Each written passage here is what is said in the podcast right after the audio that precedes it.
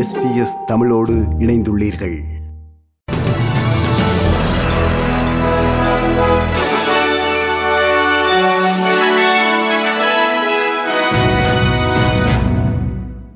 நேயர்கள் அனைவருக்கும் வணக்கம். இன்று ஜூன் மாதம் பனிரெண்டாம் தேதி ஞாயிற்றுக்கிழமை. எஸ்பிஎஸ் தமிழ் ஒலிபரப்பு வழங்கும் ஆஸ்திரேலிய செய்திகள். வாசிப்பவர் ரைசல். நாட்டின் பாதுகாப்புத்துறை அமைச்சர் ரிச்சர்ட் மால்ஸ் சீனா நாட்டின் பாதுகாப்புத்துறை அமைச்சரான ஜெனரல் வெய் ஃபெங்கை நேரடியாக சந்தித்து இன்று பேச்சுவார்த்தை நடத்தினார். ஆஸ்திரேலிய சீன உறவு கடந்த இரண்டு ஆண்டுகளாக சுமூகமாக இல்லை என்ற பின்னணியில் இரு நாடுகளின் அமைச்சர்களும் கடந்த இரண்டு ஆண்டுகளில் நேரடியாக சந்தித்து பேச்சுவார்த்தை நடத்துவது இதுவே முதன்முறையாகும். சீனா ஆஸ்திரேலியாவின் பல பொருட்களுக்கு மறைமுக தடை விதித்திருக்கும் நிலையில் அமைச்சர் மால்ஸும் ஃபெங்கும் சிங்கப்பூரில் நடந்து கொண்டிருக்கும் ஷங்க்ரிலா பாதுகாப்பு மாநாட்டின் போது தனியே சந்தித்து பேச்சுவார்த்தை நடத்தியுள்ளனர்.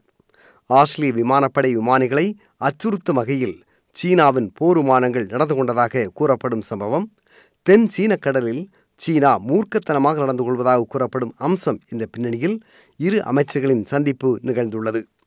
முன்னதாக இந்த சந்திப்பு குறித்து ஸ்கை நியூஸிடம் கருத்து வெளியிட்ட அமைச்சர் மால்ஸ் ஆஸ்திரேலியா சீனாவுடன் நல்லுறவை பேண விரும்பும் அதே வேளையில் தனது உரிமையை ஒருபோதும் விட்டுத் தராது என்றும் குறிப்பிட்டார் It was an opportunity to have a very frank and full exchange in which I raised a number of issues of concern to Australia, including the incident involving Australia's P8 aircraft on the 26th of May, and Australia's abiding interest in the Pacific and our concern to ensure that the countries of the Pacific are not put in a position of increased militarisation. NDIS எனப்படும் மாற்றுத்திறனாளிகளுக்கான காப்பீட்டு திட்டத்தின் கீழ் தேவையான உதவி கிடைக்காதவர்கள் சட்டப்படி நடவடிக்கை எடுக்க வழக்கறிஞர்களை அணுகுவதும் அதனை எதிர்கொள்ள என்டிஐஎஸும் வழக்கறிஞர்களை நியமிப்பதும் ஏற்க முடியாத ஒன்று என்று என்டிஐஎஸ் திட்டத்திற்கான அமைச்சர் பில் ஷாட்டன் கூறினார். கடந்த இரண்டு ஆண்டுகளில் மட்டுமே என்டிஏஎஸ் பயனாளிகளின் வழக்குகளை எதிர்கொள்ள என்டிஏஎஸ் நிறுவனம் நாற்பது மில்லியன் டாலர் செலவிட்டுள்ளது என்றும் இப்படியான அரசின் போக்கு உடனடி நிறுத்தப்படும் என்றும் அமைச்சர் ஷாட்டன் ஏபிசியிடம் கூறினார் I think people will be appalled to know that whilst the, the NDIS is uh, making decisions it has to, some people won't be happy. What we're seeing is top end of town law firms being charged a lot of money to basically drag out cases so that people give up on their claims. That's not the way an empathetic scheme should be run. Queensland மாநிலத்தின் Biloela நகருக்கு வெள்ளிக்கிழமை திரும்பிய பிரியா நடேஸ் குடும்பத்தில் அவர்களின் இளைய மகள் தரணிகா தனது ஐந்தாவது பிறந்த நாளை இன்று காலை பிலோயிலா நகரின் பூங்காவில் கொண்டாடினார். பிலோயிலா நகர மக்கள் மற்றும் இந்த குடும்பத்தின் ஆதரவாளர்கள் மத்தியில் தரணிகா முதன் முதலாக தனது பிறந்த நாளை சமூகத்தில் கொண்டாடியுள்ளார். இதற்கு முந்தைய நான்கு பிறந்த நாட்களையும் தரணிகா தடுப்பில் டிட்டென்ஷனிலேயே கொண்டாடியிருந்தார் என்பது குறிப்பிடத்தக்கது. இதுகுறித்த விரிவான நிகழ்ச்சியை நேயர்கள் இன்று பார்வைகள் நிகழ்ச்சியில் கேட்கலாம். முன்னதாக பிரியா நடேஷ் குடும்பம் நிரந்தரமாக வாழ அரசு விசா வழங்குமா என்ற கேள்விக்கு பிரதமர் ஆந்தனி அல்பனிசி நேற்று பதில் அளித்தார் தற்போது சமூகத்தில் வாழ அவர்களுக்கு விசா வழங்கப்பட்டுள்ளது என்றும் நிரந்தர விசாவுக்கு அவர்கள் விண்ணப்பிக்கும் போது அதற்கு அரசிடமிருந்து தடை ஏதும் இருக்காது என்றும் பிரதமர் ஆந்தனி அல்பனிசி குறிப்பிட்டார் Those processes uh, will take take place. Um, the only way that it could happen is for uh, the way that it has the, the visa being issued, and then uh, that application will go through. But I see uh, no impediment to that occurring.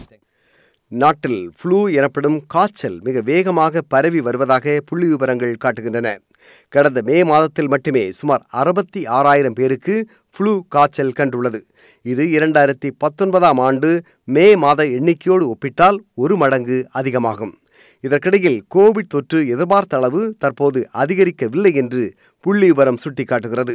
குறிப்பாக நேற்று நாட்டில் சுமார் இருபத்தி ஓராயிரம் பேருக்கு Covid தொற்று ஏற்பட்டுள்ளது. மேலும் கோவிட் தொற்று கண்டு இருபத்தி நான்கு பேர் நேற்று உயிரிழந்தார்கள்.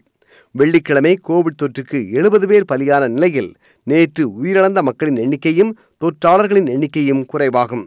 தற்போது கோவிட் கண்ட நிலையில் நாடு முழுவதும் சுமார் இரண்டு லட்சத்து இருபதாயிரம் பேர் உள்ளனர் என்பதும் குறிப்பிடத்தக்கது. டஸ்மேனியாவில் வீசும் புயல் காரணமாக ஒரு பெண் உயிரிழந்தார். மரம் முறிந்து விழுந்ததில் இந்த பெண் பலியானதாக கூறப்படுகிறது. சுமார் இருநூற்றி இருபது பேர் தொலைபேசி வழியாக உதவி கோரியுள்ளார்கள் என்றும் அனைத்து உதவி கோரிக்கைகளையும் தாம் பரிசீலனை செய்து உதவி வருகின்றோம் என்றும் புயற்காற்று வீசும் காலநிலை தொடரும் என்பதால் மக்கள் எச்சரிக்கையுடன் இருக்குமாறும் டஸ்மேனிய மாநிலத்தின் அவசரகால சேவையின் தற்காலிக இயக்குனர் லியோன் ஸ்மித் கூறினார். Our crews are still operating uh, out around the state. Uh, we've got about 50 outstanding jobs at this point in time. Um, usually during events such as this, um, during the night, people that don't venture out, and it's good that Tasmanians heeded the warning not to venture out during this event last night. Uh, we did see those appropriate behaviours from, uh, from, the major- from the vast majority of people within the state.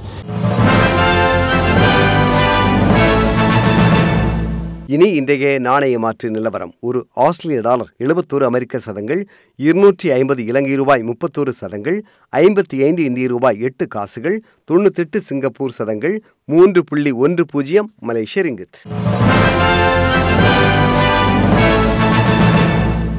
இனி நாளைய வானிலை முன்னறிவித்தல். Birth மழை நாள் பத்தொன்பது Celsius Adelaide மேகமூட்டம் காணப்படும் பதினாறு Celsius Melbourne மழை நாள் பதிமூன்று செல்சியஸ் ஹோபார்ட் மேகமூட்டம் காணப்படும் பனிரெண்டு செல்சியஸ் கேன்பரா மேகமூட்டம் காணப்படும் பத்து செல்சியஸ் சிட்னி மேகமூட்டம் காணப்படும் பதினாறு செல்சியஸ் பிரிஸ்பெயின் மேகமூட்டமாக இருக்கும் இருபத்தோரு செல்சியஸ் டார்வின் வெயில் நாள் முப்பத்தி மூன்று செல்சியஸ்.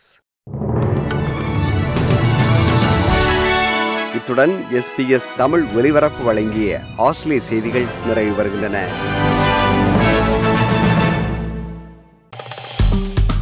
விருப்பம் பகிர்வு கருத்து பதிவு. லைக் ஷேர் காமெண்ட் எஸ்பிஎஸ் தமிழின் ஃபேஸ்புக்